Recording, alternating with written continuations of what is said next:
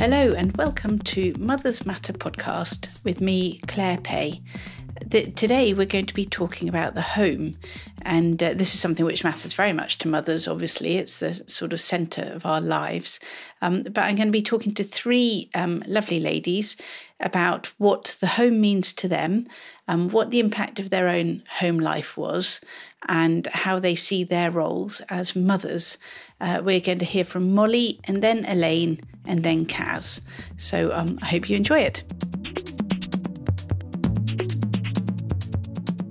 Well, Molly, thank you very much for um, persevering, and we're here. We're here on Zoom. We've migrated from Squadcast.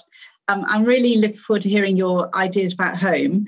Um, and I wondered if you could just start by telling us a bit about um, your family and uh, what home means to you. Okay. Oh, thank you, Claire. Well, thank you so much for my for your patience with my lack of technical ability, um, and thank you so much for asking me to be able to talk about this because it's something that's quite um, dear to my heart, and and um, I really enjoy listening to your podcast. So thank you very much. thank you. so, um, what does so so our family yes so we have a bit of a mix we have four kids or teens young adults so between 19 and 9 um, we have two boys and two girls um, two are dyslexic and two aren't. Got a various muddly mix of kind of additional um, sort of behavioral, emotional, sensory needs as well with one of them. Um, so um, yeah, so our two older boys are our sons by birth, and our two younger girls are our daughters by adoption. So so it is yeah, it is it's quite a it can be quite a crazy household.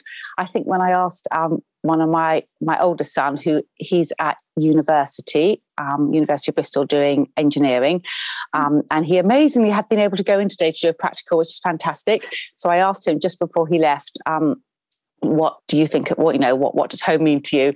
And he said well it can be noisy and chaotic sometimes yeah, I think that's true. That is very, very true. Um, and then my second son is at college doing um, sports and exercise science, and he has he plays rugby and goes to the gym. He's been able to start doing all those things again just in the last couple of days. So um, he is he is mega chilled now with every day playing rugby and gym plus sport at college. so that's helped a lot to keep the keep the noise levels down in our home. And then the two girls, um, I, I home educate them. So I did home educate the boys, but they then went on to college. So so yes, that's our our messy, crazy household at the moment. It sounds lovely. It sounds lovely. And and so what's the concept of home mean to you? Okay, so I think home. Um, I think it's got to be real. I think home is a is a real place, um, as well as crazy and and noisy my son also did say it's a place where you can just come come back and kick your feet up and be yourself. And i think that kind of sums it up really. So i think i think for me it's it's a it's a place of real it's a place of life um, of growing nurturing I think a, a, the concept of um, being a refuge, a safe place. I think the world it can be quite draining for all of us, can't it? And there's lots of just lots of challenges. And I think home should be a safe place to come home to, where we can just we we can we can have those deep conversations, or we can just completely chill and zone out if we need to um, I think a place of healing, place of learning. Um, and I don't think that's just for home educating families. I think that's for everybody. I think home, we just learn, we learn a lot about each other, don't we? learn about relationships, about how to relate to each other. We have those, you know, those conversations.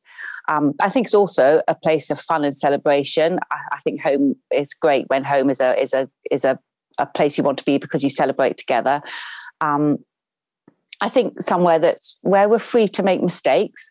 I think the world can be quite harsh when we make mistakes, but actually, as I say to our kids, you know, we're always going to mess up a lot of the time. And actually it's it's more about about being able to come back to that place and and being able to say sorry and and then being able to put it right and kind of restoring. So um, and I think the whole idea of res- restoring is is quite important. As I said, our two girls are adopted, and so and so I think that um, I think home is a is a hugely important place to be um, in that whole kind of healing and restoring process.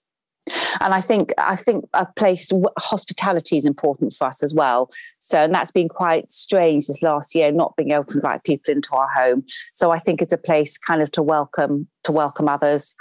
Um, I think if I think of a picture of a, of a home, it would be a big comfy chair, you know, one of those kind of old comfy armchairs with nice big cushions, kind of a little bit tatty and probably not particularly beautiful to look at when you look at it. But actually, it's just one of those chairs you just want to sit in and you just want to snuggle up with a good mm. book and a cup of tea.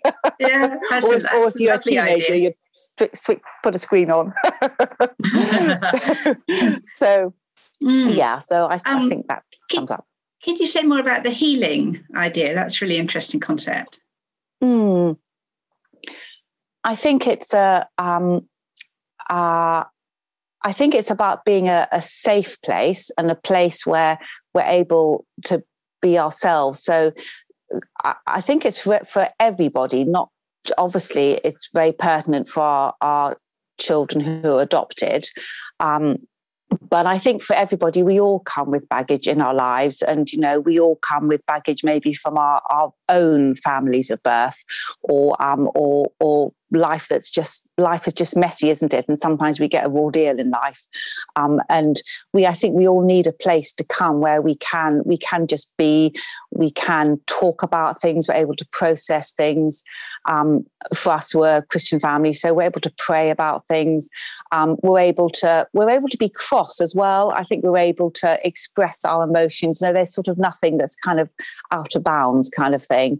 Well I, there are but you know what i mean? Within we're, we're allowed to express things verbally um, and um, and and and then I think and I think healing comes in all sorts of ways. I, sometimes, you know, people, you know, you, you can just dramatically just suddenly feel better about something. But I think a lot of the time, healing is a very slow process. I kind of think it's a bit like an onion. An onion, you know, you take layers and layers off the onion, and you think you're okay, and then something else happens, and it's like, oh my gosh, I didn't realize that was still an issue. And so you kind of have to work through that and process through that. Um, and obviously, you know, counseling and outside help are, are really helpful, you know, in, um, you know, in some occasions. And I, have certainly had counseling myself, but, um, but um, but I but I think often just simply the value of being at being in a home where you are supported and where you are accepted and where you are loved and where there are boundaries. I think boundaries make kids feel safe um, uh, you kind of know what the rules are. Um, and I think that there's a hugely, they talk in adoption, they talk about therapeutic parenting. Um, and I think that that's, that, that that's a, a, a really good concept that actually the whole the, the whole concept of family and of parenting and of home is therapeutic in itself. It is a good place. It's obviously not always a good place to be but you know when your home can be that place and can offer that security and stability and constant love and secure boundaries then actually that is a place of healing. That's a lovely, yeah, that's a lovely image. And it reminded me actually when my daughter first started primary school, she was um, she was being naughty in the evening. I can't remember what, it would have been something minor. And I said, but you're, I said, oh, you know, you're being so naughty. She said, well, I'm good at all day at school. I can't be good at home as well. I thought, oh, fair enough. Fair enough. It's somewhere where, I suppose, where you're allowed to be your worst self in a way, um, with the mother like a sponge, I suppose, just sort of someone who will absorb it and um, yes. judge you for it. Yes, actually, well, I'm uh, uh, preempting my question to you. What do you think is the role of mothers in um, creating a home and maintaining a home?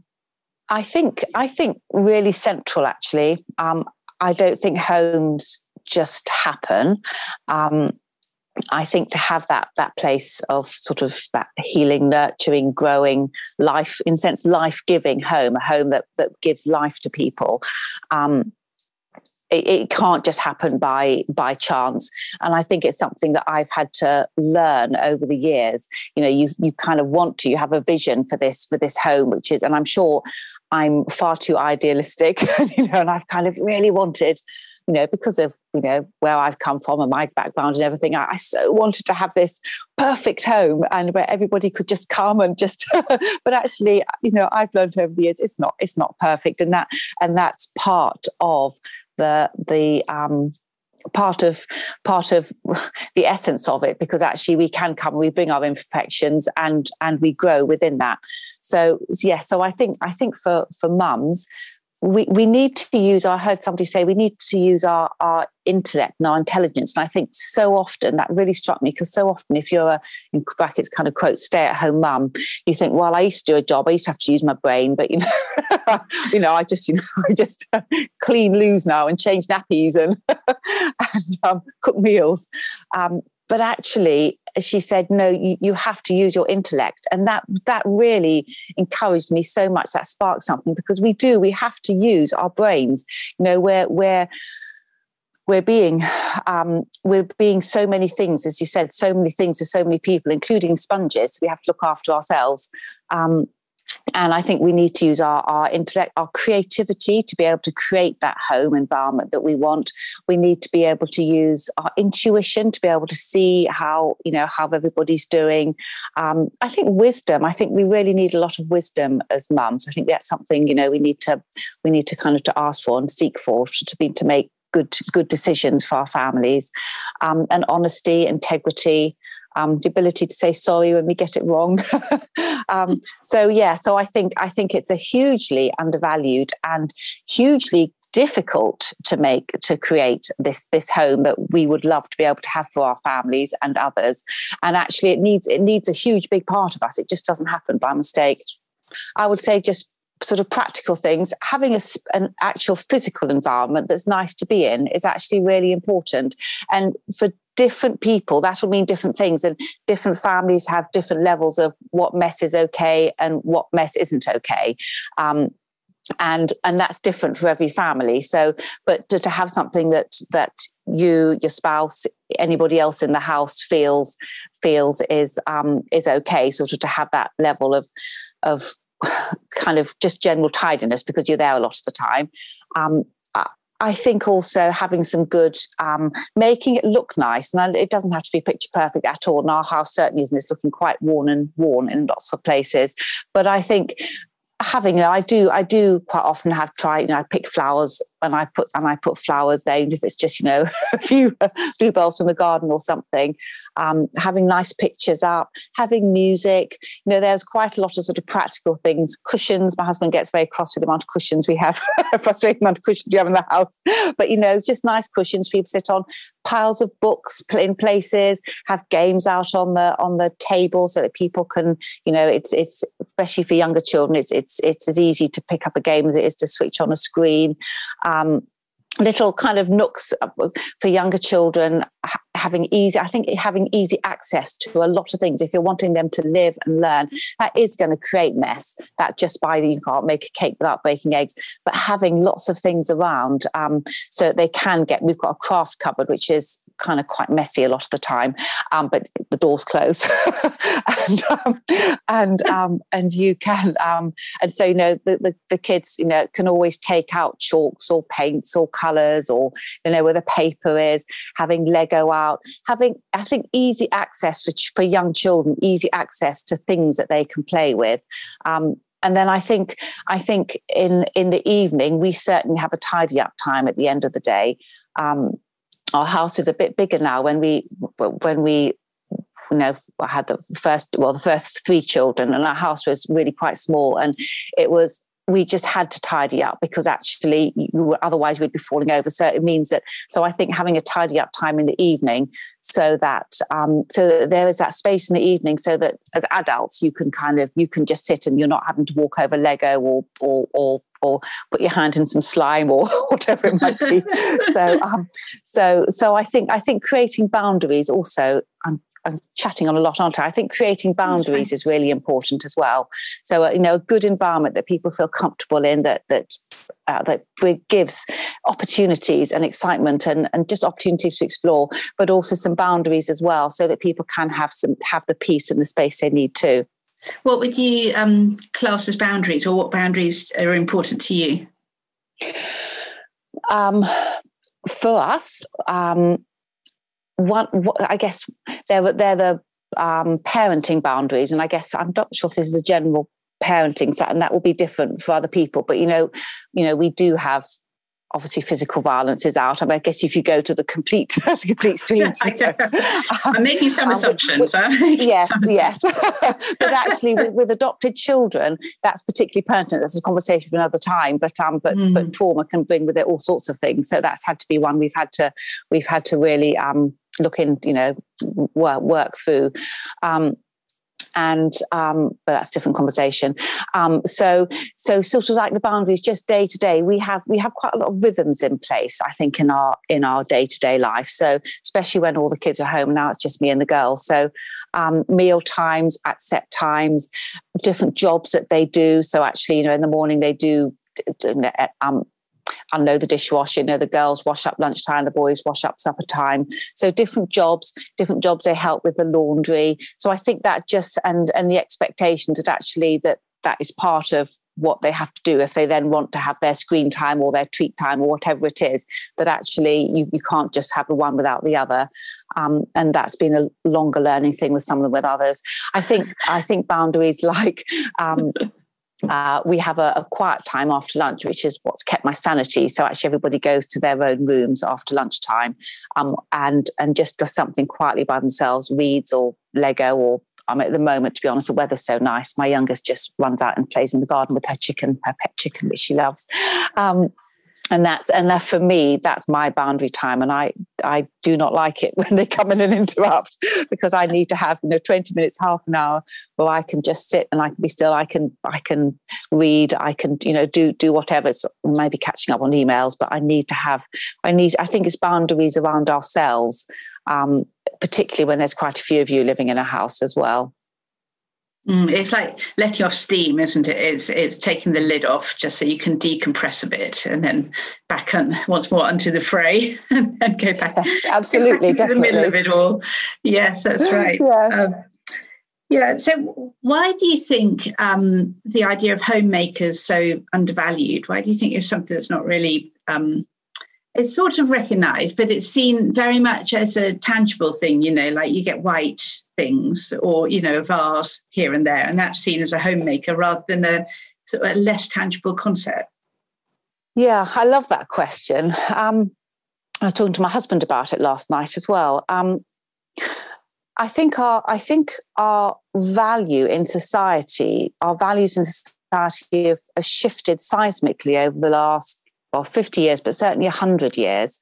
Um, and if you look at, at countries around the world um, homemaking is still in many countries really important, um, and it's it's interesting because in the so-called developed world, which I would put a big query around that, um, homemaking isn't seen as seen as important, and so I wonder if we've lost something over the years.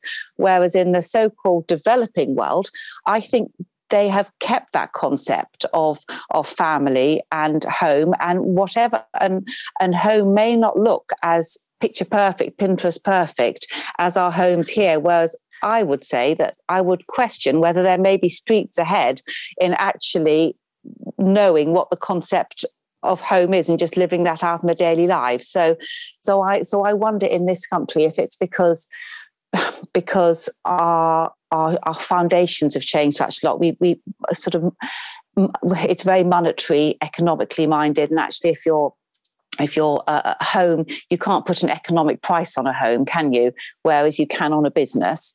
Um, um, mothers at home don't contribute to the in, in theory don't contribute well they don't contribute in in a tangible way to the economy. And yet, I would really, again, I'd question down the line, a generation down the line, whether the, our contribution is huge in a um, in a, a, way you can't measure because actually I would hope very much hope that you know some some of our kids we're raising kids to be able to be really good um, members of society and will be able to go in and contribute and and and will be strong and and be good citizens. Well, thank you very much, Molly. It's lovely to talk to you, and um, thank you really for your insights as well. It's been really good. Oh, well, thank you so much, Claire. It's been really good to talk to you as well. Well, Elaine, thank you so much for taking time out of your very busy day to, to talk with me today about the home. Um, and I um, I'm really pleased to talk to you because I've uh, been following your posts on Instagram, um, five kids, five kids Gallagher, yeah. Um, and you always have just lovely images of home, of a sort of home setting. It's a sort of aspirational the way I'd like to feel my home would feel like. so, right. oh, so good. because we're talking about the home today, um, mm-hmm. I'm, I'm really interested to get your perceptions of this. And um, can we start with what does home mean to you? Right. Well, um, I do. I do have a very um, clear idea of what I'm trying to do uh, uh, with the mm-hmm. home.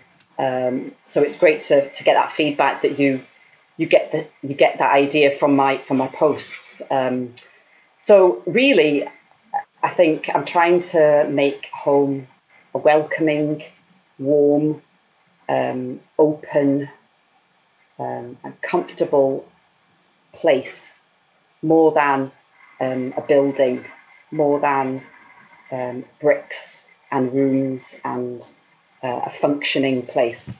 I want it to be a place where um, the children and adults, because I very much see myself and my husband as as learning on the job, as it were, that we're growing in this in this home, um, that it's real, um, that it's um, that it um, opens uh, um, and welcomes to anybody that, that wants to, wants to come.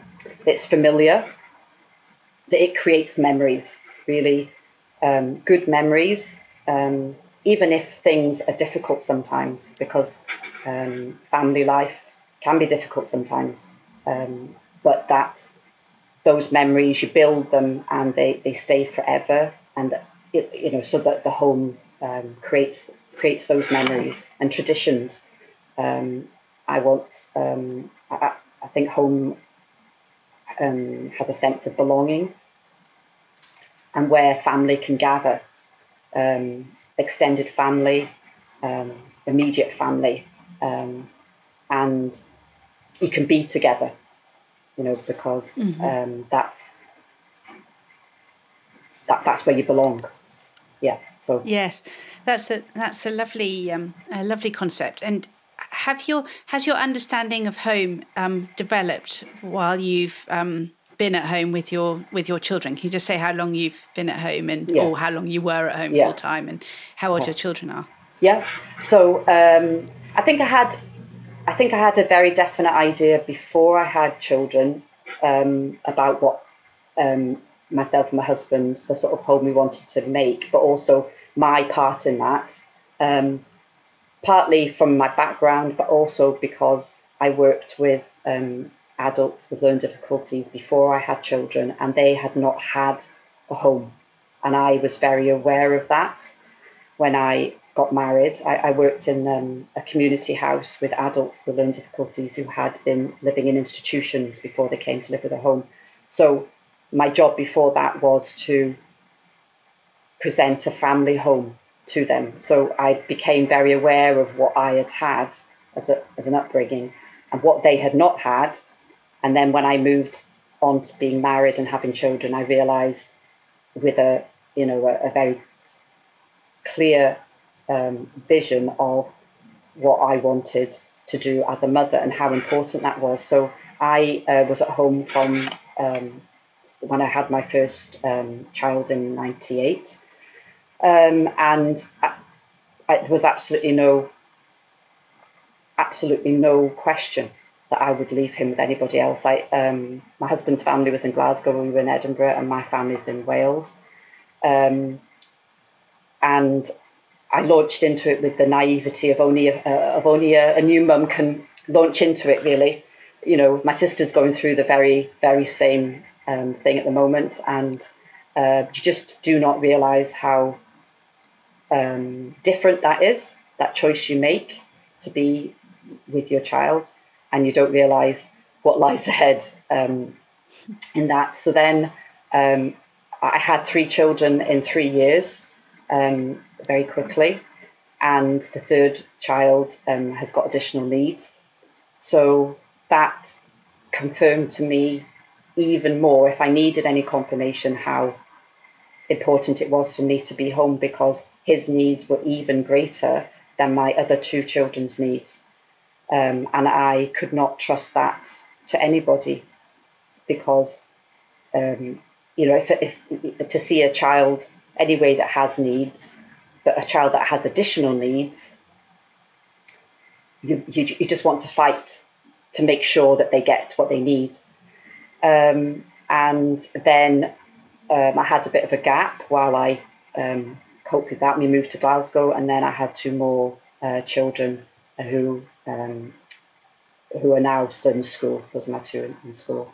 Um, and it wasn't until they were in school that and everybody was sort of settled and our financial situation was changing that I started to think that I could try to work outside the home, but I needed something that meant that I was able to still be as much of a mother in the way that I need to be and run the home in the way that I had been running it as much as possible. And teaching very much fits into that um, for me, mm. you know.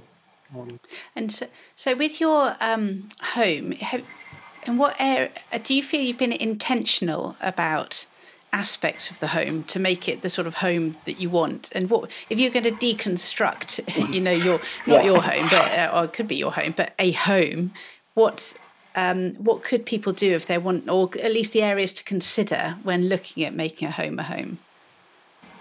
Yeah. Um, well i think at the heart of a home is um, the family table. I, I um, despair when I hear people not having a dining room table of any sort to gather around.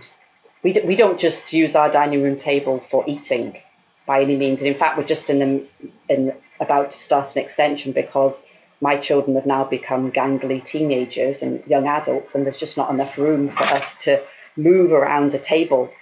So the, the table is, I think, the heart of um, a family home where you take the time to have a meal together, for example, at the end of a busy day, and that the you provide um, a nutritious meal that has been um, lovingly made and is, you know, not maybe not to everybody's uh, likes and dislikes, but we all eat it, and that um, we we gather around and share news and have conversations, and that the learning and the growing and the memories happen around that table, and that around that table, and this has changed in the time I've been married.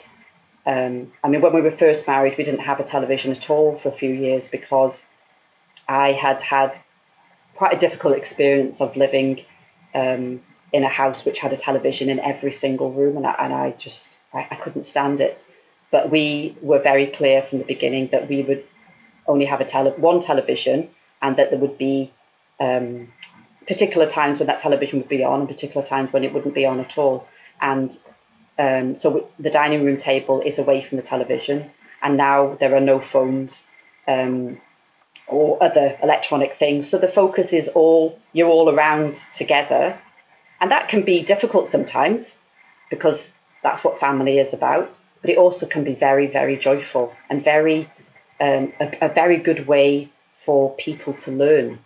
You know, to take turns, conversation, listening to other people. Um, but you want to say something. You know, we have to listen to what somebody says before you can give your opinion. All of these things that um, we sort of take for granted if we've had them, but um, I very much felt that you know that, that you know that's where you start. You, ha- you, have a family table, and we also use a table for um, for having a cup of tea. And one of the traditions that I did from a very very young age, before my children even went to nursery, is that um, they would before after they'd have a nap, um, and we get up and everything. I would have a cup of tea and I have some home baking, um, and we would that's where we would have it around the table. So they would then learn how to sit and we would have a break. And then when they went to school, that we still do that. And now my teenagers are coming in from school and I'm coming in from school and we have a time, and they know that it's there. It's a it's a protected time to chat, to share information if they want to. And as they get older, um, as you probably know with your children, is that they don't always want to talk when you want to talk, but they know that there is a chance to talk if they want to. Um, it's so different as the children grow up. You know, you you can sort of uh, when they're younger, you can they want to talk all the time, but as they get older, they don't want to talk so much when you want to talk. So having so them learning that there's always going to be a time when you're sitting down, and I sometimes I just sit around at the table with a cup of tea, and one of them will come and sit down, and you know just a conversation will happen, or um, I'll be getting a meal together, or they'll be getting a meal. They're learning to to make meals and everything. So eating, sitting down, making time, that that that was absolutely crucial to me. Um, uh, for a mother. And I think when you're when you're at home with your children, um, you've got things to do, but I think making time um, for them is is what you're giving them. You're giving them their time, your your time to them, or um, and and they and they grow up knowing that. Mm. It's it's like um, yes, that's what we do. You have sort of set pieces yeah. in the day, yeah. and whatever else is happening, uh-huh. you come together at a certain time, and, and meals are um, a great time for that. I mean, the, yeah. the difficulty I find is the it, it's a real catch twenty two because you want to prepare the meal and make mm-hmm. it sort of relatively healthy or at least palatable. Yeah. Uh, but you also want to spend time with them. Uh, but you have to spend time away. I mean, I know the theory is they sort of play cheerfully in the kitchen while yes. you're cooking, but that never really worked for no. me. No. So so I've done, uh, one thing we do is I I don't. Um, I didn't used to sort of sit and watch TV with them. I'd let them watch uh-huh. TV while I was cooking, yes. and then we uh-huh all the screens are off. We sit down now because uh-huh. they're teenagers. We sit and we watch something in the evening, and that is ring fenced. Yes, you know, and yes. So it's much easier than being up at five a.m. playing with Lego. But yes, uh, just sitting down watching Netflix is great. Yeah, but yeah. You have yeah. your set pieces, and and um, uh, you know bedtime having ring fence times there where there's as you say availability. I will be available at that time. Yes, that's right. That's right. And you've got to be. And I think part of being a mum, um, that you, when you have that approach is that they learn that um, you're open to um, to um, listening to them, um, even when uh, it's difficult when you're tired and everything. But it might. But as they get older, it's not some. It, it, you you might be doing something else. And at the moment, we, we are doing this. Um, we, well, we started organising it definitely during lockdown, but I had been sort of hinting at it and um, sort of wondering if it was going to happen that we would all learn to take a day to make a meal. So, but what's happening at the moment is my youngest two, who are um, 14 and 12, they're choosing a day to cook, choosing what they want to cook, and then I am around, sometimes in the kitchen and sometimes in the dining room, sort of just guiding them a little bit. And that's another way of chatting. It's another way of spending time with them. They don't actually really realize that at all, you know. But I'm trying to teach them how to to gain a skill, and also that whole thing of presenting a meal that they have have made, you know, and what that feels like, you know. And they're quite proud of it, you know. And then we all thank the person who's been cooking and then they don't get they don't do any of the, the clearing up or anything. You know, everybody else that's eaten does the clearing up. Um, so it's a, it's completely different from when they were much younger, um, where meal t- times you know could be just quite fraught and everything. But still, I think it's so important for the table to be at the heart of of um, everything, and and also um, the other thing that I um, think is important to creating a home is that children um, learn that it's not the parents that do things all the time, but as they can do things, so giving them responsibility. And that takes a lot of um, energy in a way sometimes, you know, like when they leave their bag in the hall and they don't hang it up, or they leave their shoes and they don't put them on the shoe holder, which drives me to distraction. But that you're there to say, could you move your shoes and you know, and the reason why we move shoes there, you know, every now and then I'll say is because see if we have seven people's shoes in the hall, you wouldn't be able to get in the door, you know. And but what um, I think is important is that even though they don't always do that, that the home reflects the fact that it shows people living there. So sometimes there might be shoes in the hall and not put away. I can't stand that whole idea of perfection. And one of the things I try to do with my Instagram posts is show the reality of what a home is like. You know, because there's so many people out there that think a home has to be perfection. It, it doesn't have to mm. be perfection. Nobody is perfect, not not the parents, not the children.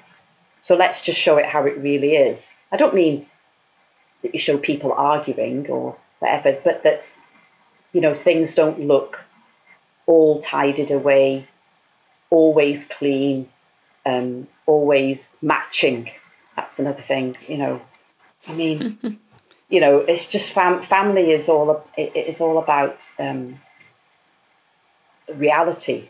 You know, the, the, the reality of life, and the reality of life is you can't always find the same socks to match, and you know, and trousers get ripped, and you know, and they look dirty, and that's okay. You know, I, so I try to, I try to, I try to show the reality, and I and I and I think it's it's okay. Um, and people used to say to me a lot when the children were younger because I, I had a lot of children around me. You know, how do you do it? And I said, well, sometimes I don't feel as if I can do it, but that's that's okay. Just get through that day, and then you try again. We're all just trying. We're trying to to be the best parent, the best mum that we can. Um, but I think if I, I don't like it when society presents images of perfect mothers mm. because uh, they don't exist. They don't exist. We, we, we just try, and that's what I that's what I think a home should reflect the imperfections of, of, of what you're trying to do. And forgiveness, isn't it? I mean, that, that that's the reality of, of, of a, a family home is that if you don't forgive each other, um, then the, it all builds up, you know, and then people get angry and, and, and the resentment and everything. And, and that's part of what I was saying at the beginning about home being a welcoming place because when I go home to my my um, my mum's home, you know, I I don't have to think, am I going to be welcome? I know I'm going to be mm. welcome because it was my first home, and that's what I want to to have in my my home for my children. Them always to be um, to be know that they're welcome, even though that's the place where they're known the best. You know, with all its flaws and mm. um, imperfections. You know. And how one of the things um, I noticed from your post, you have you're very artistic. You have artistic things. really? I'm zero. I'm zero artistic. So anyway, I mean, even there, I can see you've got a nice little Easter tree. Well, yeah, behind you. Uh-huh.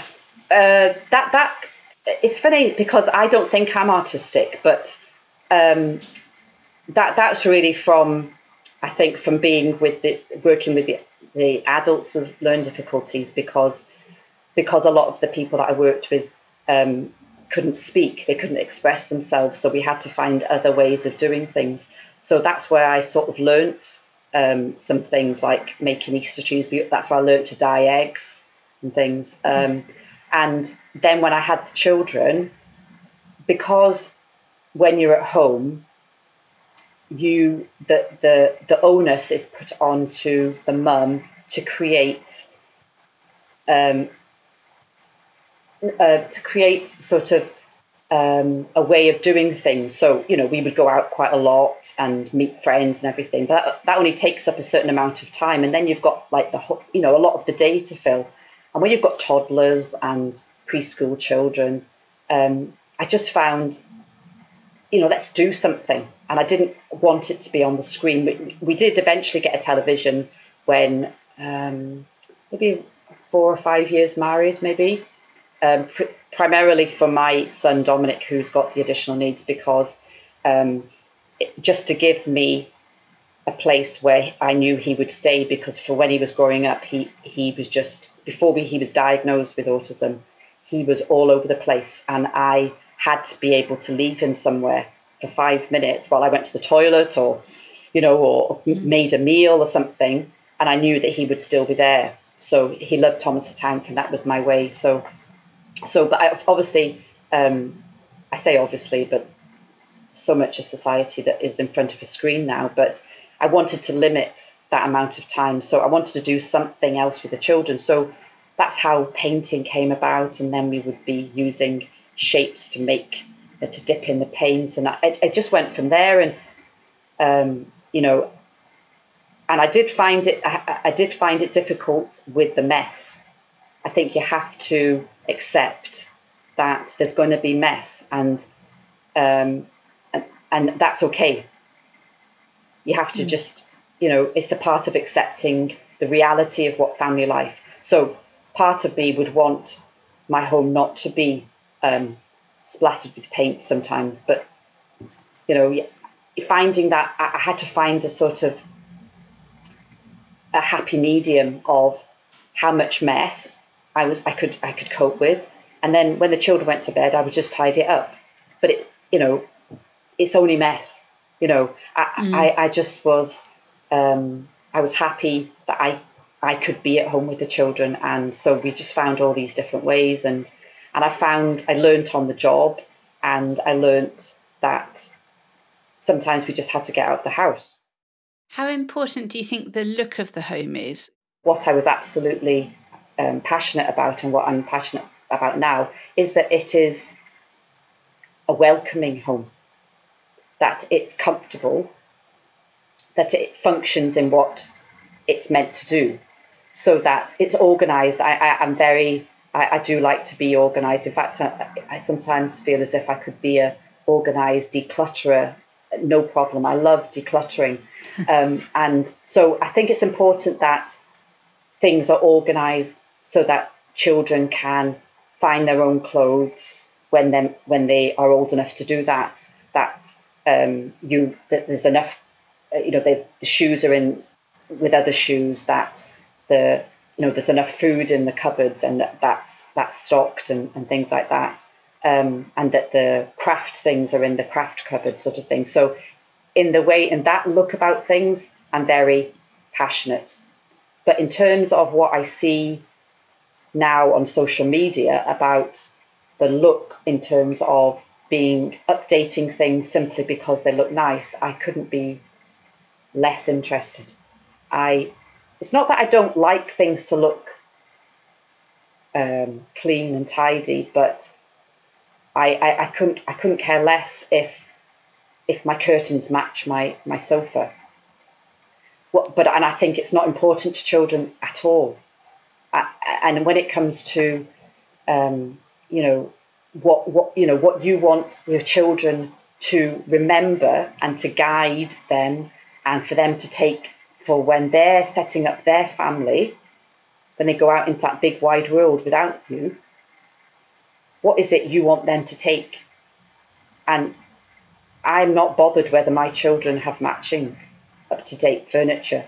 What I want them is to be able to create a warm home that is loving and that has people who are really present. They don't want to be somewhere else, they want to be where they are in the home.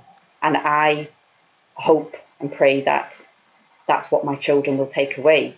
And I think that that's what you have to put your energies into. And it's not that I don't sometimes like to see what other people have put on, and I might have a magazine, but it's not the most important thing to me. And now we have a, a, a wee bit more money.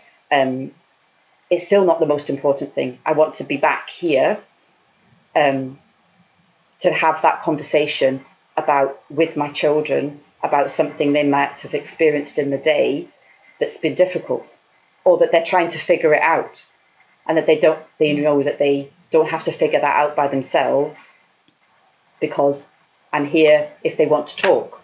My husband's here as well, you know, and um, so the look of the home, I think it has to be clean. I think it has to be organised. Um, has to be comfortable. But apart from that, you know. I'm not. Yeah, it's it's interesting because you talked about being having an open home earlier, and mm-hmm. one thing I was really keen on hospitality, mm. you know, and that's absolutely that's been taken out from under under oh, our feet that we can't, you know, all year um, mm-hmm. we haven't been able to have people over. But yeah. also, I found with my children as they've become older that actually they. Um, they either want to meet my daughter who's 15 wants to meet outside the home and go she actually wants to go for a walk or a bike ride yeah. anyway uh-huh. and my son who's more in, interested in the xbox the uh-huh. xbox games are better played remotely uh-huh. with someone else you the, just the way they're set yeah, up yeah there's yeah. no point having two people on the xbox here no. and i've you know we went through about a year when i said why don't you have him over well i might as well just play with yeah. him and i quite like hearing them chatting or in the background uh-huh, and, uh-huh. and they do come over and, and have a trampoline but you know i had uh, so people can play on the trampoline. But I had this sort of vision if you have people around and teenagers around. I was a youth worker at one point, uh-huh. and I love the idea of you know having yeah. teenagers around. But um, yeah. First of all, it's not really happened, and secondly, they're not really. There's not. It's just not the vibe at the moment. No. It's going around to parent um, houses with parents in. It's not. No, no, that's right. I know, I know, and I have thought about that. And part of this um, extension that we're having is to try and help um, when things get more normal to sort of it's not it's not just because of the the pandemic that we thought we were planning it anyway, but to have a space where their friends can come over, but they still be in the heart of the family. I'm not really very keen on, although they might like it, to have a room where they can go away and shut the door. I want them to sort of mingle and see, you know, so I can see them and see their friends and, you know, maybe sort of listen a bit to their conversation and make sure everything's okay. And um, we did have a little bit of that in, in lockdown where um, my uh, two youngest had their friends over and they sat in the garage with the doors open. And the garage just happens to be next to our house. And I could see through the kitchen when I was cooking and I would pass out hot chocolates. And that was really good, you know, sort of felt a little bit like what I want it to be like when we have the extension. I'd love to talk, you know, much longer because I'm really interested in your ideas on the home, and it's uh, I feel all warm and cozy just Great. just talking to you. Thank you very much for your time. I really appreciate it. Right, well, Kaz, thank you very much for joining me today and um, for us to talk about the home. And I'm really interested to hear your your opinion because you um, have a very vibrant presence on on Instagram, and you have a very strong uh, commitment, I think, to mothers and mothers' roles in life. So, um, if I could start by asking you, what does uh, the idea of home mean to you? Oh, what does the idea of home mean? Um, well, I personally grew up in a very homely home. Um, my mum was um, she was at home. She she worked from home, although I didn't really appreciate that at the time. Um, I'm one of four siblings, and my mum was a foster carer. And so there were invariably between one and four extras. So if you can imagine a busy house already with the addition of extra children, and often those children came with extra um, needs, um, behavioral um, learning, emotional, absolutely emotional. And so my mum was just, you know, she just created a lovely, lovely environment. And and it's only really on reflection that you look back, especially in your own journey as a mother, and realise what an incredible job my mum was doing to hold space for not just us, me and my brothers, but for these children that that so needed holding, because they'd come from an environment which typically did not hold them, did not support them at all. And so they would, you know, it was back in the 80s, there was a lot of, um, I remember back, you know, being really conscious that even as a young child, these children had been neglected. That was the word that that was used, and um, you know, and I'm sure my mum explained it to me in child-friendly terms. But to understand that children could be neglected and that they were coming into our home to be nurtured was something that was made you know, it's very implicit to our family life, our childhood. And that is absolutely, it's absolutely informed how I parent and how I see the um, the art of motherhood um, in creating a home uh, and an environment where you can feel nurtured. Um, and that it's such a subtle art. It's such a skill that's so undervalued and so underestimated. And you know, I've been on, my, as I say, I've been on my own in, intense parenting journey. My oldest is 18, just turned 18, and my youngest is six. So I really feel that we have the breadth of childhood going on in our house. And I've absolutely made it my mission to create a home for my children, particularly as my husband travels a lot for his work, or at least he used to. Mm-hmm. And so I felt very much that it was um, my responsibility in his absence to create a safe home environment for them. Wow, that's really interesting, and I'd love to talk to you more about the, the foster parent side, but we better not get um, get diverted. It's it's really interesting that. Um, and so, what elements do you think go into making a home where people are going to feel nurtured and safe and, and comfortable? Uh, that's a good question. I think I think it really boils down to structure. It's really it's simple and complicated at the same time. Structure and routine and you know short of sort of describing that as an, an, intensely boring experience i really feel that by having structure and routine you know babies thrive on structure children thrive on routine um, one of my sons is um, autistic and he particularly thrives on routine and change is really quite traumatic for him.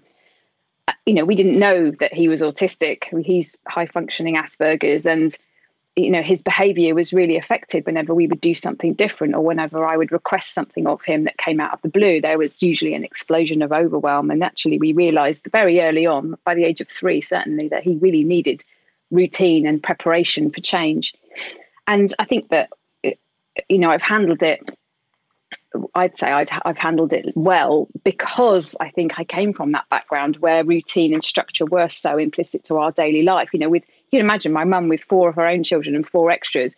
You have to have rhythms and structures. You've got to get out of the door on time. You've got to get everybody to school and to after school clubs and all of those things and have bags ready. Well, I used to think that we used to describe our house as chaos corner.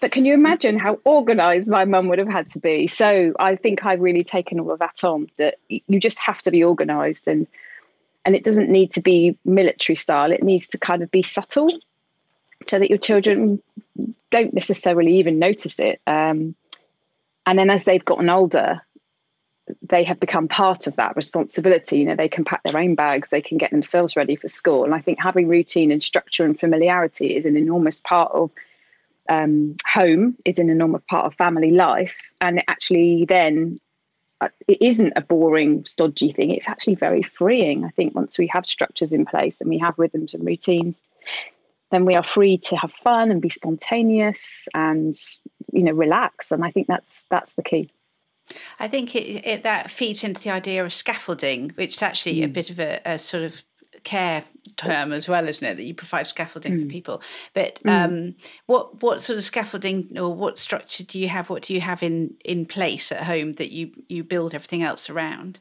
it's changed over the years and i would say that for me eating together is an absolute priority. And, you know, perhaps when the children were younger, so I had my first two, they're, they're 18 and 15, nearly 16 now. And so the three of us, when my husband was away, we'd eat together during the week. And then I would make sure that we ate together as a family when my husband was home. And as our youngest ones come along, you know, that sort of threw lots of our rhythms out the window and we had to change quite a few things. And actually, we sort of split into two because now we try and do things with the older children perhaps when little one's in bed. So, you know, you end up having these two structures that are working simultaneously. And now that he's that little bit older and being so much younger, he is so flexible, so portable. He will just fit in with the teenagers. He's brilliant. Um, yeah, we we do we do quite a lot of things that can involve him as well. And so eating together, having a takeaway, or going out for dinner if we're able to, is absolutely my number one priority as a family. And it might only be that we get Sunday lunch together these days because there's football and there's social stuff and there are boyfriends and girlfriends and people coming in and out of the house all the time. But I will say to my children, I would really like you to be around for Sunday lunch. It will be at two o'clock. We will be sitting together for 45 minutes. can you can you can you please honor that and in the main they're able to and that and that is the negotiation the constant negotiation with teenagers which i'm sure you're familiar with yes but we generally work around the evening activities. So we'll eat either we'll eat really early, we'll eat earlier and earlier and earlier so that we've eaten, and then have snacks later. Just I've always been yeah. very keen to get the evening meal out of the way, mm, sorted. Mm. Um, and so, how important do you think the role of a, a, mother is in the home? And actually, could you talk a bit about your leadership of mums and explain what that is? I have worked and I work for myself and I've made a role for myself that fits in around my children. But I've also been really, really careful not to do everything.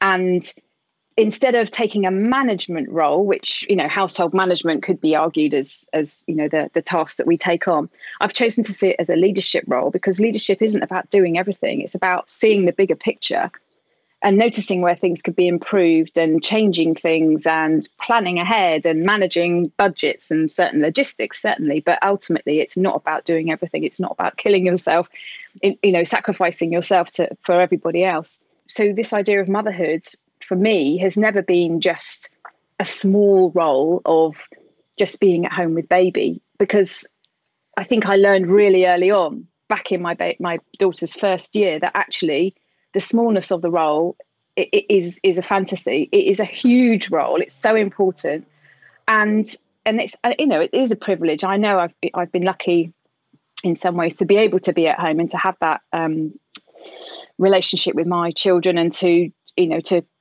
work in the way that I do with my husband um, in terms of our parenting and how we move through the world.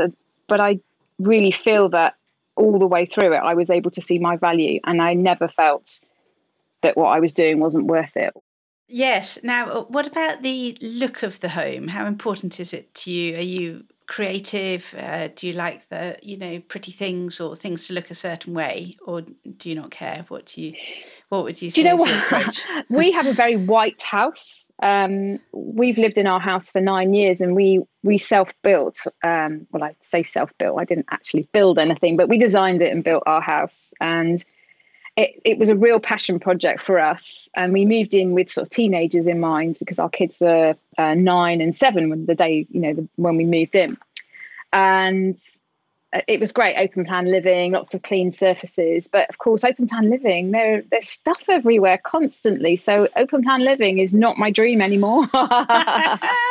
It's a disaster. I'm constantly putting shoes away. I'm constantly just picking up bits of lego and shoving them to the side and so we have one room which is more of a kind of a family room where stuff just lives and we're a bit more relaxed. And then the open plan bit, I do try to keep it clean and um, you know, make sure that the surfaces aren't constantly covered in paperwork and stuff so that the house, you know, looks um, acceptable.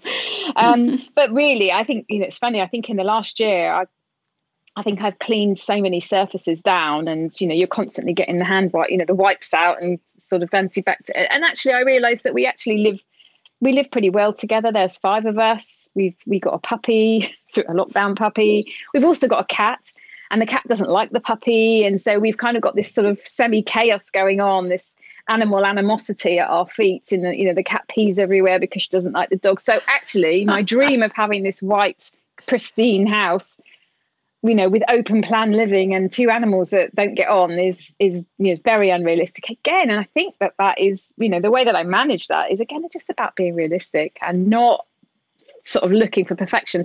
In fact perfect is not a word that features in my vocabulary.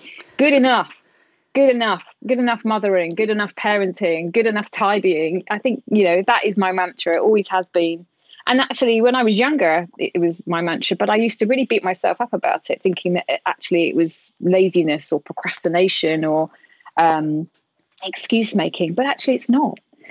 Being good enough is a way of getting through the world very comfortably. Thank you very much. It's a way of moving through the world that actually allows me to achieve things in my own time. It allows us to have the family life that is happy and relaxed and you know not necessarily very tidy but actually really comfortable and um, you know and i think we'll lead towards you know older children who can be launched off into the world and not feel that we're watching their every move and looking for perfection. No we're looking for them to be happy and to feel that they're doing things that you know bring them a sense of purpose.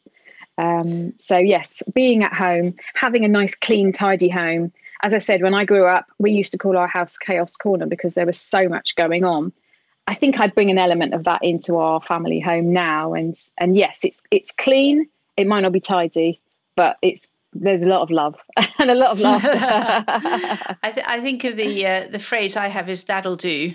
That'll oh, do. Yes. That's that's fine. Perfect. But yeah. I, I remember when um, my daughter was first born, people said, "Don't bother, you know, don't bother with the housework. Just look after the baby." But as when you're sitting there breastfeeding, all you can see is the dust. We just moved house when she was six weeks old. All you wow. see is dust, boxes, mm. things that need moving. And when you're in the home all, ta- all the time, you do need to find the uh, an element of what you're you're happy with within yes. the time available. So I Absolutely. think I sort of schedule it into a very small amount of time, any mm. sort of mm. cleaning and mm. and try. I try not to. Yeah, I'm I'm fairly relaxed. I think there's things that you care about and things you don't care about. So I'm Absolutely. laid back about some stuff, and Absolutely. I think that'll do. That'll do. And uh, well, Kaz, thank you very much for your, your thoughts today. It's been really helpful to think about, I think, the, particularly the role that mothers have in terms of, um, well, creating home and, and managing a home. Well, thank you very much for listening to the podcast. I hope you enjoyed it and found it really interesting, and that it um, sparked off some some own thoughts of your own about the home. Um, I'd like to mention a few things that I think you might be interested in.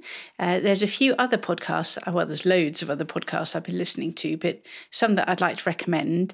Um, the first is the Mended Teacups podcast with Molly and Helen, which is um, they're both home educators and they talk about quite a wide range of topics. So that's uh, that's lovely. Um, and then I've also found a podcast called Ask Lisa, which is uh, the it's called Ask Lisa: The Psychology of Parenting, and this is by Lisa Damour. And if you get the Mothers at Home Matter newsletter, um, I think it's her book that is reviewed in that. Anyway, she's very American um, and she is very calming. Um, and uh, covers a load of really interesting topics about dealing with children.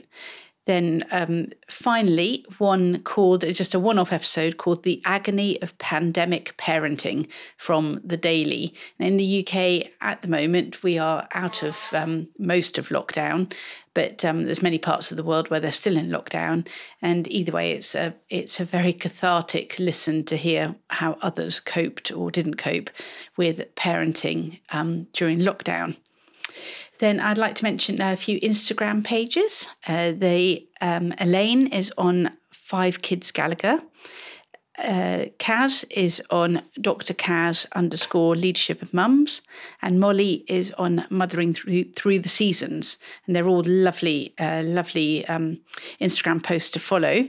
Obviously, there's the Mothers at Home Matter, which has got underscores in between each one, and then there's my podcast, which my um, Instagram page, which is Mothers Matter Podcast. I'm also you could email me on mothersmatter at outlook.com if you have any ideas for uh, future episodes or any comments at all. And if you are able to rate and review the podcast, everyone says that's really um, helpful for other people finding it. So, thank you very much for listening. Thank you to my listeners from all over the world. It's really exciting to see um, who's popping up in different countries. And uh, I'll be back with another podcast soon, hopefully. Bye.